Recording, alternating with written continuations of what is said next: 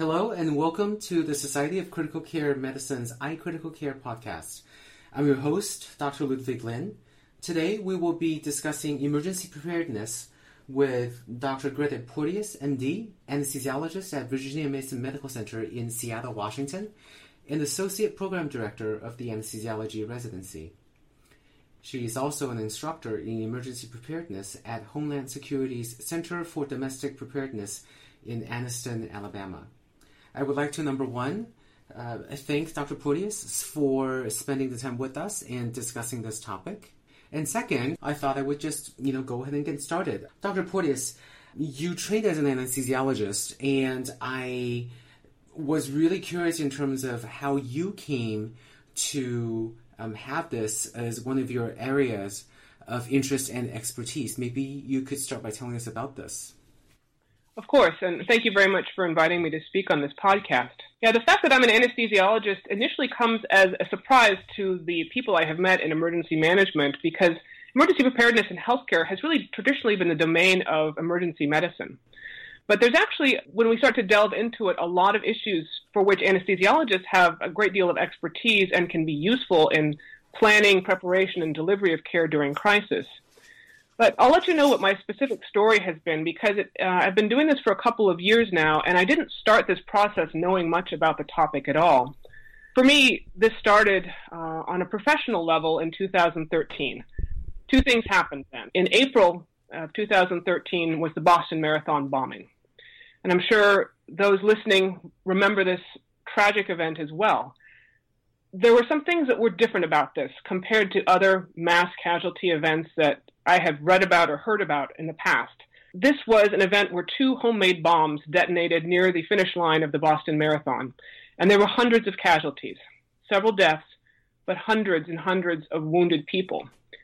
And looking at the images and reading the, the news stories that followed after that, I was struck by several things. And one was the sheer scale of this disaster. We really hadn't seen anything like this uh, in the country since 9 11. And 9 11 did not tax the medical resources because there were so few survivors after that tragic event. But in Boston, it was different. There were many, many wounded people. And not only that, they were going to hospitals around the area that might not have necessarily been prepared to take care of traumatized patients. And furthermore, I realized looking looking at the pictures and reading about it that I did not in fact know how to treat blast injuries treating bombing victims had not been part of my medical training. Uh, what did I know about a traumatic amputation after an IED? I mean, really, I had mentally put this in the in the category of this is things that military physicians and, and frontline trauma surgeons maybe need to know, but not me. I realized that wasn't true anymore. The second thing in 2013 was I read a very powerful book called Five Days at Memorial Life and Death in a Storm Ravaged Hospital. And this is by journalist Sheri Fink. The book really details the aftermath of Hurricane Katrina at Memorial Medical Center in New Orleans in August of 2015. And it is it's the expansion of a, a wonderful article she wrote and published in the New York Times Magazine in 2009. And she did many, she did basically extensive research, interviewed all sorts of people involved with what was happening at this particular hospital, and exhaustive documentation. And really, what had happened at Memorial in, in New Orleans was this Katrina happened, flooding happened, and they didn't have a plan to deal with the patients. They didn't have a plan to deal with what happened when their hospital shut down, lost power, lost communications. Lacking a plan, the staff improvised a rather unconventional way of triaging patients to be evacuated by choosing to evacuate the healthiest patients first and keeping the sickest patients in the hospital. And after evacuation started on the third day, and continued on the fourth. And finally, by the fifth day, the situations were so bad, the conditions were so bad in that hospital that some of the staff who were pushed by exhaustion and desperation made a decision to deliberately overdose critically ill patients with morphine in order to end their lives. And it's estimated that up to 21 patients died this way in this hospital. As I was reading this, and I was trying to imagine myself in the position of these poor doctors and nurses. I had this sinking feeling because I didn't feel horror at what they had done. I felt horror because I felt like this could happen anywhere. I could see how this happened. And that thought was immediately followed by the thought, I can't let this happen here. And that's all very well and good, but I realized soon after I really didn't know a thing about how to stop it. I didn't know a thing about emergency preparedness in healthcare. And it was a little intimidating to start the process because where do you start when you know nothing? So what I did is I, I started talking to my, my office mate, and he is a, he's a wonderful anesthesiologist and intensivist named Elliot Fagley. And, and Dr. Fagley said, you know, I was there too. I was at another hospital in New Orleans. And so at that time, he was at Tulane Hospital. And he, along with a number of other residents, stayed, and they successfully evacuated Tulane Hospital. And during the process, also managed to get Charity Hospital, uh, which is right nearby, evacuated too. They were just down the road from Memorial Hospital in New Orleans. And there were really only two deaths in their evacuation from Charity Hospital. Oh. It was a stark contrast to Memorial, where I think oh, almost 50 people died in that hospital. And I asked Elliot, I said, what was the difference? What allowed you to do that? And he said it was very simple. Uh, we had an evacuation plan that did not involve the federal government. And I had to think about that. And I said, well, that's pretty darn powerful. A, you have a plan, and B, you have a plan to take care of yourself. And so what they had done is set up in advance a plan of sharing with regional hospitals in the area within sort of the healthcare organization to get their helicopters to come and get the patients and their staff out. So it's a striking contrast in a single, very narrow geographic area of the difference that even a basic plan can make in survival of both patients and staff. So I said, all right, we're going to do this where I am. All right. And I started knocking on doors and asking questions. Um, I found out that my hospital had an emergency preparedness committee, and I asked to be on it. They were both surprised and very grateful because uh, physicians really hadn't shown an interest in that previously. I started doing a lot of reading. I started taking courses. And I'll talk a little bit more about these towards the end of the podcast, but a really useful one for the audience is looking at the American College of Surgeons DMEP, that is Disaster Management and Emergency Preparedness courses which are sort of one day intensive courses that are held all over the country periodically and uh, really give you a great overview on emergency preparedness from the perspective of healthcare providers. It sort of grew from there and going to other courses in disaster and austere medicine and getting other people at my organization, doctors and nurses, uh, involved. And finally, I went to a class at the Center for Domestic Preparedness, which is a Department of Homeland Security and FEMA sponsored training center in, in Anniston, Alabama. And what's cool about that is for those who really like simulation and hands on training, it allows you to take a hospital which is entirely devoted to training and practice and run that hospital through a variety of disasters and have people do hands on care with mannequins and actors and practice the management that's required. What I've learned from this in the last four years is that we as physicians approach this, and I certainly approached this with a very narrow perspective on what emergency planning meant because I kept thinking about it as, you know, the clinical side and how I was going to take care of patients. And I had very little appreciation of the complexity of what was necessary for that kind of care to continue. That you needed all sorts of things beyond the people who are willing to help or able to help, like physicians. I mean, you need supply chain, you need logistics, you need uh, management of media and PR, you need to know how to work with outside government agencies and private agencies. You need to know what to do in managing families. I mean, there, there's just a whole host of things that are necessary to make this all work. And the Society of Critical Care Medicine has actually done a couple of great podcasts in the last year that talk about some of these key issues. There's um, the podcast 322, where Dr. Chadwick Smith is talking about the mass casualty response after the Orlando shooting. And one of the comments that really stuck with me is he, he mentions how critical it was that humble tasks like cleaning rooms or restocking supplies were to continuing to allow the clinical staff to keep taking care of those patients successfully and saving lives.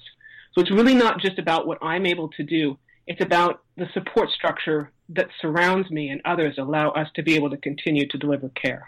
Well, now that I have heard about the, the, various pieces of information and training that you personally went through, maybe I could get you to give us some advice about how the rest of us could get ourselves and our institutions uh, more ready for a potential disaster. Absolutely. And I just want to start by acknowledging that when you first start to think about this problem and you start to, to imagine the scope of it and think about how all the moving pieces are in play, and in fact, how devastating it could be if a really bad event, like a terrible earthquake or hurricane, comes to your community. It's easy to get overwhelmed, right? And there is a concept called psychic numbness that psychologists talk about, in which, as humans, when we think about an event like this, which is so big and so devastating and far off and probably won't happen, it sort of allows us to put it aside and just to try. We can't even quite kind of wrap our heads around it, mm-hmm. and so, so put it off to the side and not tackle head on. And I really firmly think the way to get around this is to simply start small and just start where you are. Wherever you work is the best place to start because it's where you know and it's the people that you know. And pick something small to start with and start asking a few questions, and it will just grow from there naturally. So you might start by asking a very simple question, which is what emergency plans currently exist at my facility? Every hospital has to have them. You may not know where they are, but you can find out. And probably the first person you want to talk to, if you don't happen to know this offhand, every hospital should have an emergency program manager. They are in the Office of Safety and Regulatory Compliance. They are the person that allows that hospital to stay compliant with regulatory guidelines and help with this kind of planning process. So figure out who that person is and ask, hey, can I see our emergency plan? And actually read it. Now, you may be fortunate enough to work in a big hospital somewhere like uh, the Orlando Medical Center or like Harborview Medical Center here in Seattle, which is our level one trauma center. And it's sort of it's a big, very well prepared place. They're all over this. They're the regional coordinators for medical care in the community, um, and they have great plans. Um, but you may not work at a place like that. And so you may open up that binder and start reading the plan and realize this is actually pretty sparse. I mean, if you were reading this for instructions, I'm not, you may not quite understand what they're saying, and the instructions may be outdated. They may be talking about buildings that don't exist anymore and people that don't exist anymore. And I think it's really important that you know where you're at so you know how you can start improving things. I think it is also important to point out that this is something that affects all of us. And we, we think about these high profile events in terms of like the Orlando shooting or something really big that involves a big trauma center. And it's very tempting psychologically for a lot of other hospitals to say, hey, you know, trauma really isn't our thing. The big guys will take care of it. We're just going to keep doing our thing in our community. And that is just simply wrong. There are probably around 5,000 hospitals in this country, and only 700 of them have any type of trauma designation.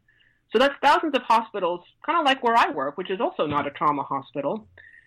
And they would be the ones who would first be receiving patients wherever an event might happen. Okay, because patients aren't going to care that you you think they're going to go to the trauma center. They're going to go to the place that's closest to them. They're going to go to the place where they get the, their care and where they trust. And it doesn't really matter to them whether you're not you don't do trauma regularly or you don't do OB or you don't do pediatrics. They can come. They can and will come to you. Mm-hmm.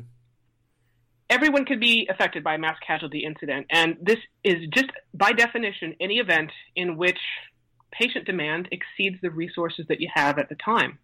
So although it can be a huge event, like Orlando, like an earthquake, if you're a rural hospital with a four bed ED and one doc and one nurse down there, a mass casualty event is a four car pileup on the freeway. Okay? Because it has exceeded your resources.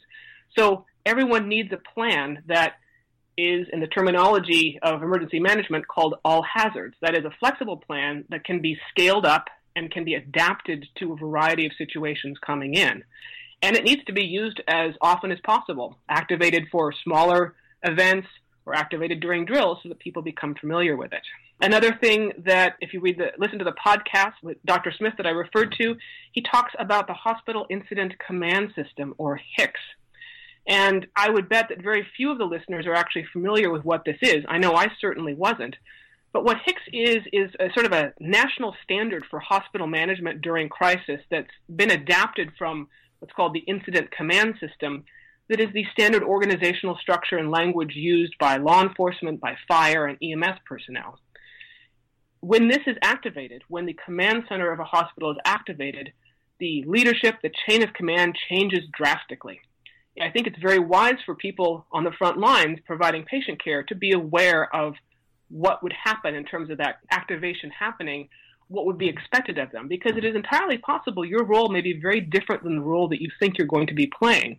And we have to be flexible in recognizing who we are going to be taking orders from and the kind of task that we're going to be I don't know, asked to do. It, it just may be very different than what your conception is of what your response is going to be. Mm-hmm.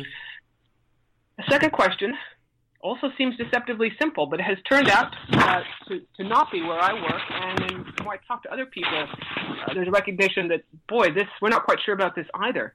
The question is, how are your staff, how are your colleagues notified during an emergency? You may, again, work at a big trauma center where they have a really robust, thorough mass notification system where if something bad happens, they notify you by SMS, by phone call, by email, whatever. It's sort of over multiple disciplines of communication, and they have groups already set up, and everyone sort of knows what the plan is, and that is absolutely fantastic.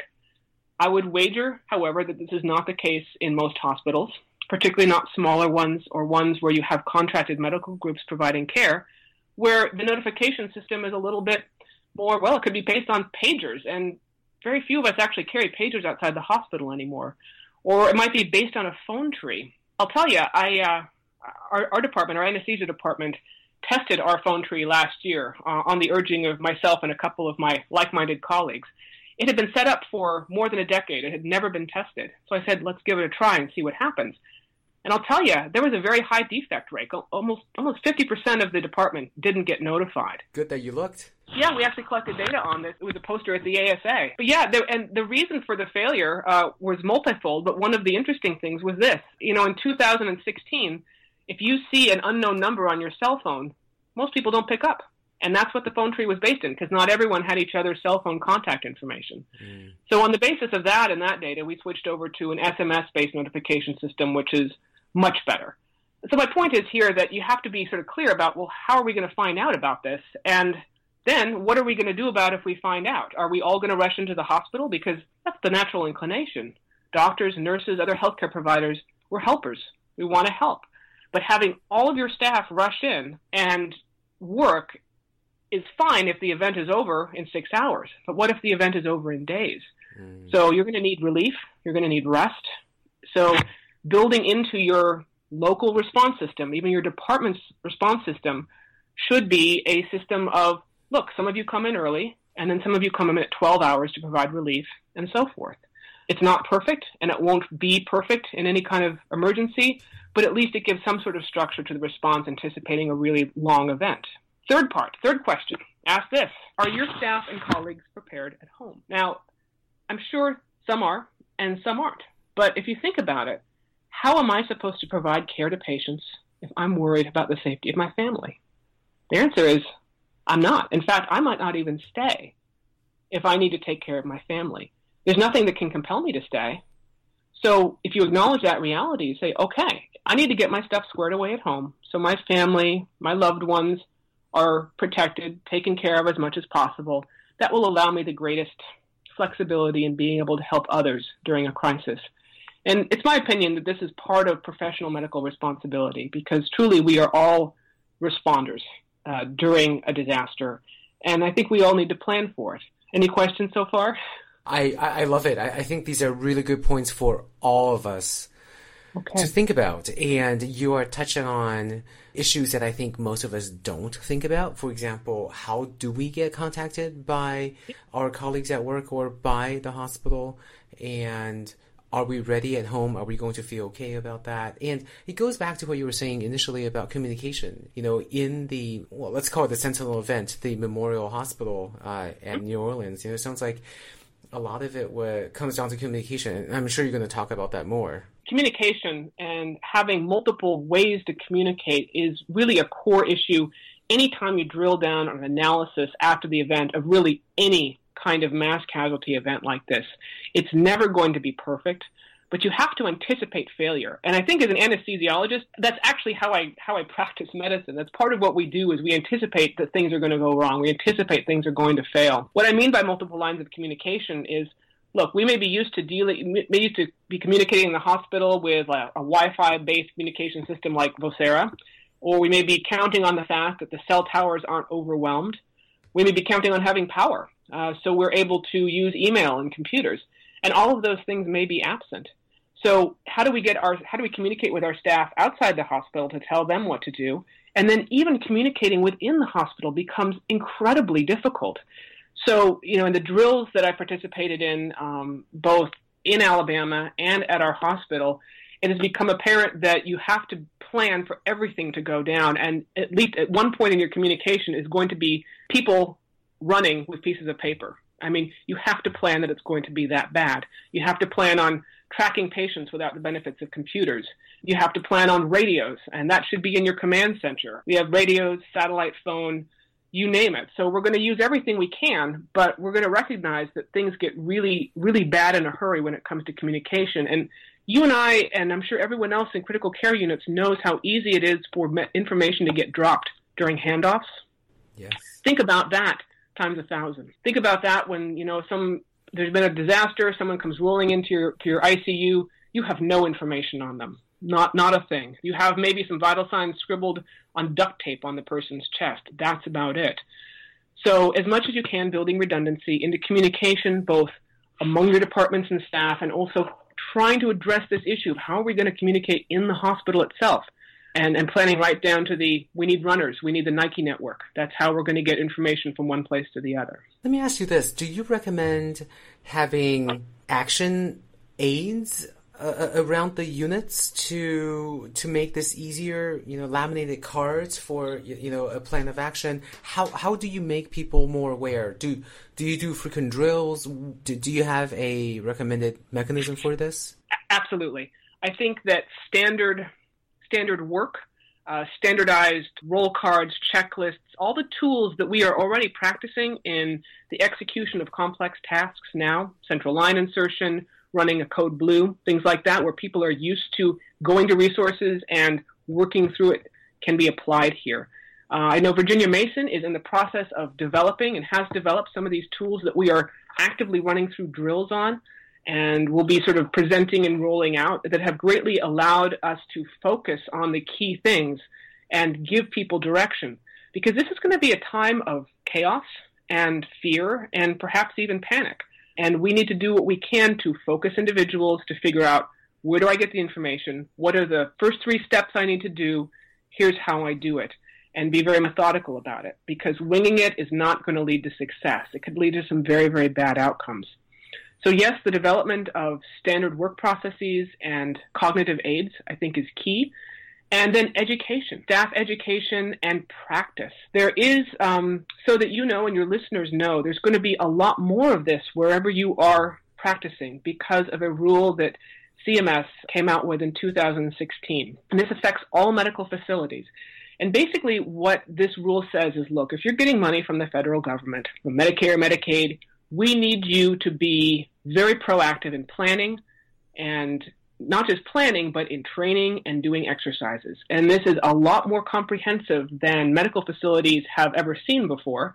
And to some degree, some are scrambling to try to figure out how they're going to be compliant with this rule. Sure. It has also, it has also extended not just to hospitals, but to facilities that really weren't included in this planning before, but also are quite important. Long-term care facilities, uh, skilled nursing facilities, dialysis centers, outpatient surgery centers. All of these are now going to have to start really training and practicing a lot more than they've been required to do in the past. So I think you're going to see more of this where you are.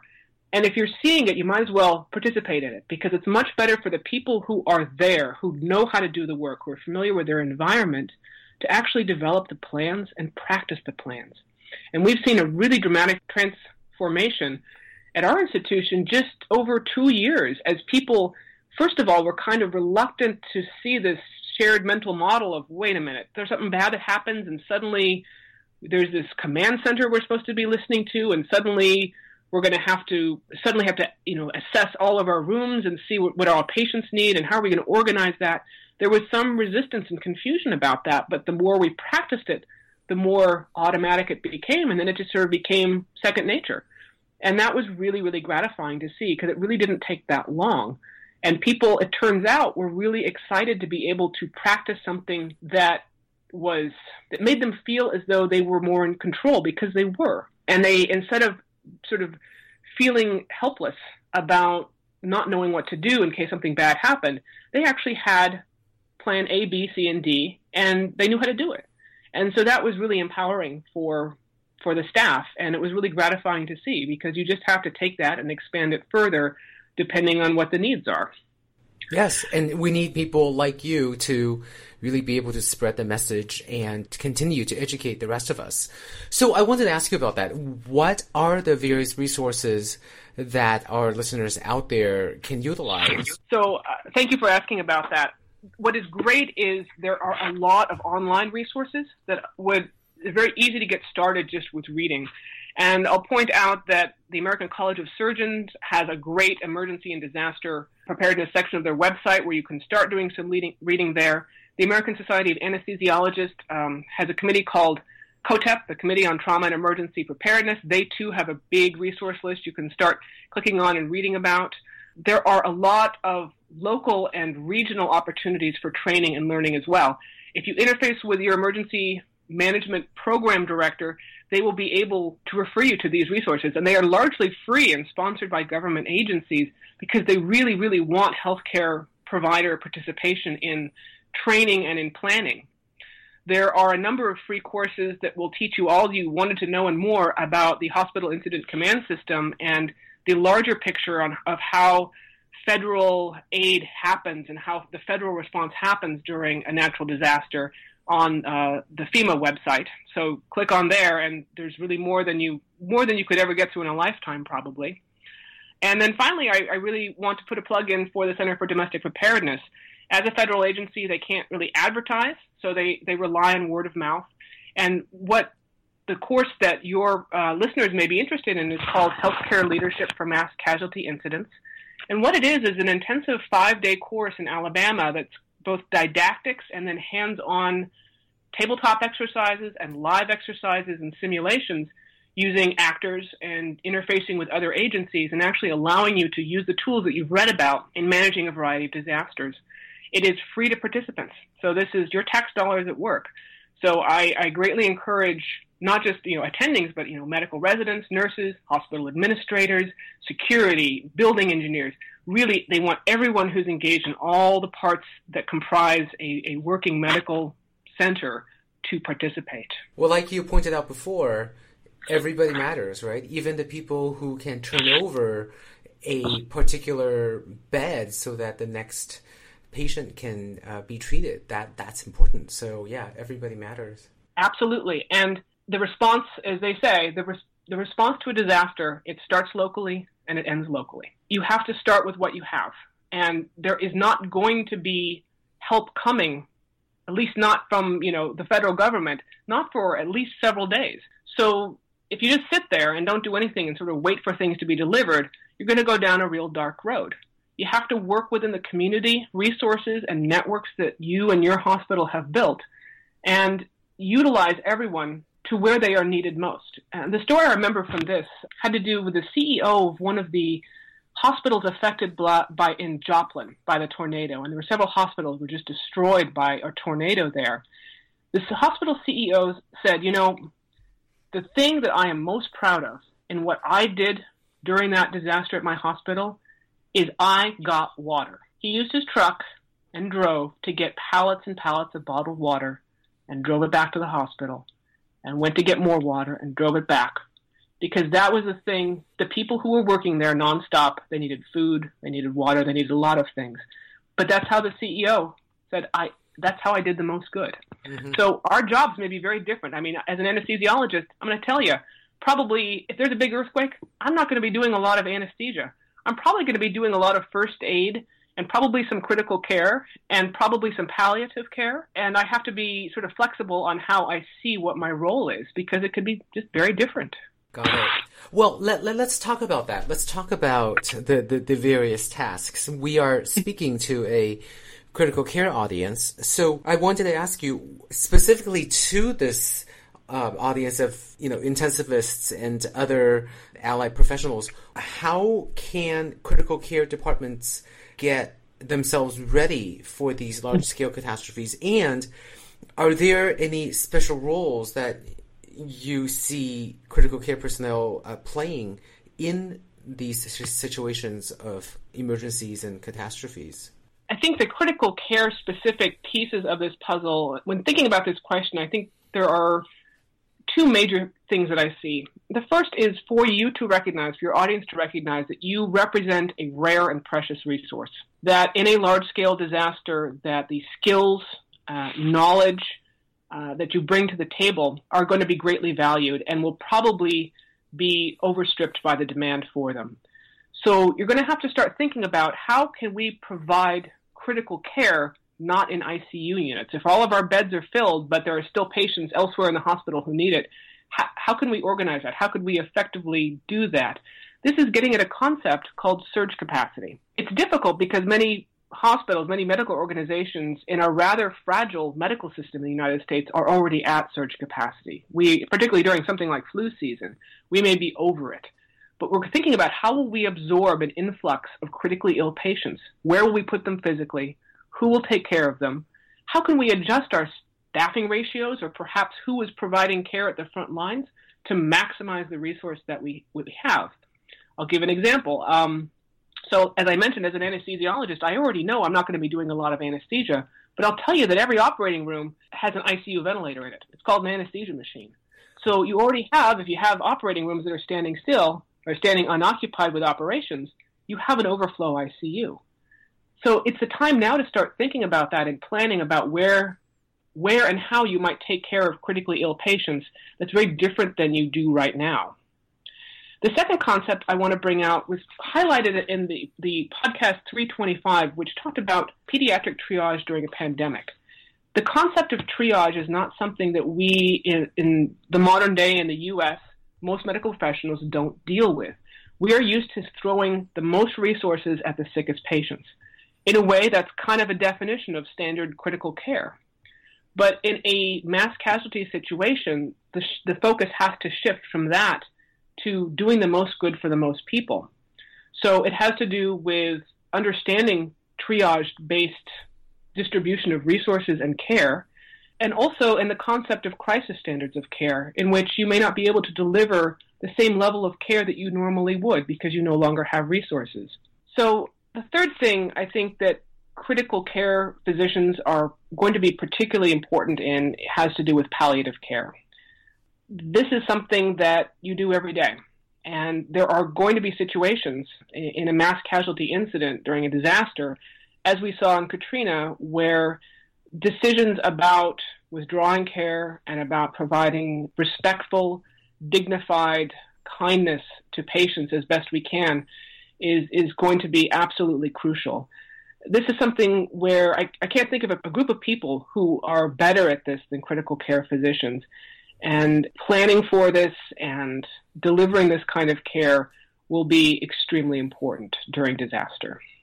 It's a pretty powerful position to be in. I, I totally agree. And I think that's something that all of us um, at the SCCM need to realize and, and we need to own it that we are a essential part of the emergency response and we need to actively participate. And during our conversation, I was thinking about your initial Sentinel event, the uh, Memorial Hospital. It, it, sounds like one really needs to also mentally rehearse being in that stressful situation because, as we all probably have already figured out, it's never easy to make decisions that are logical in times of stress and when one's extremely emotional. So we really do need to practice how to triage these situations before we are actually in that scenario. What, do you agree? Absolutely. And I wanted to highlight here that this is a great role for simulation. And I am I'm actively engaged in resident education and in the simulation program we have at Virginia Mason I have started to develop a new simulations to train my residents uh, regarding some of these issues. So, for example, um, in the concept of triage, this is very low tech. This is easy. This is something anyone can adapt. But I have a printout, like about 50 different sheets of paper, each paper briefly summarizing a patient coming in. And I give the residents a scenario of what's just happened and say, okay, you're going to start receiving patients. I need you to assign a color to this patient. And the colors in a triage system are red, which means top, you know, front of the line, immediate medical care, you know, serious injury, but they, they get treated first. Yellow, they're going to need treatment, but they're relatively stable right now. Green, they're not seriously injured, they can wait. And then the final category of black, which is called expectant, as in we expect them to die. That can be a palliative care branch or a, we've sort of, we're, we're very close to death. So you have to practice in that moment because you only have a few seconds making that decision.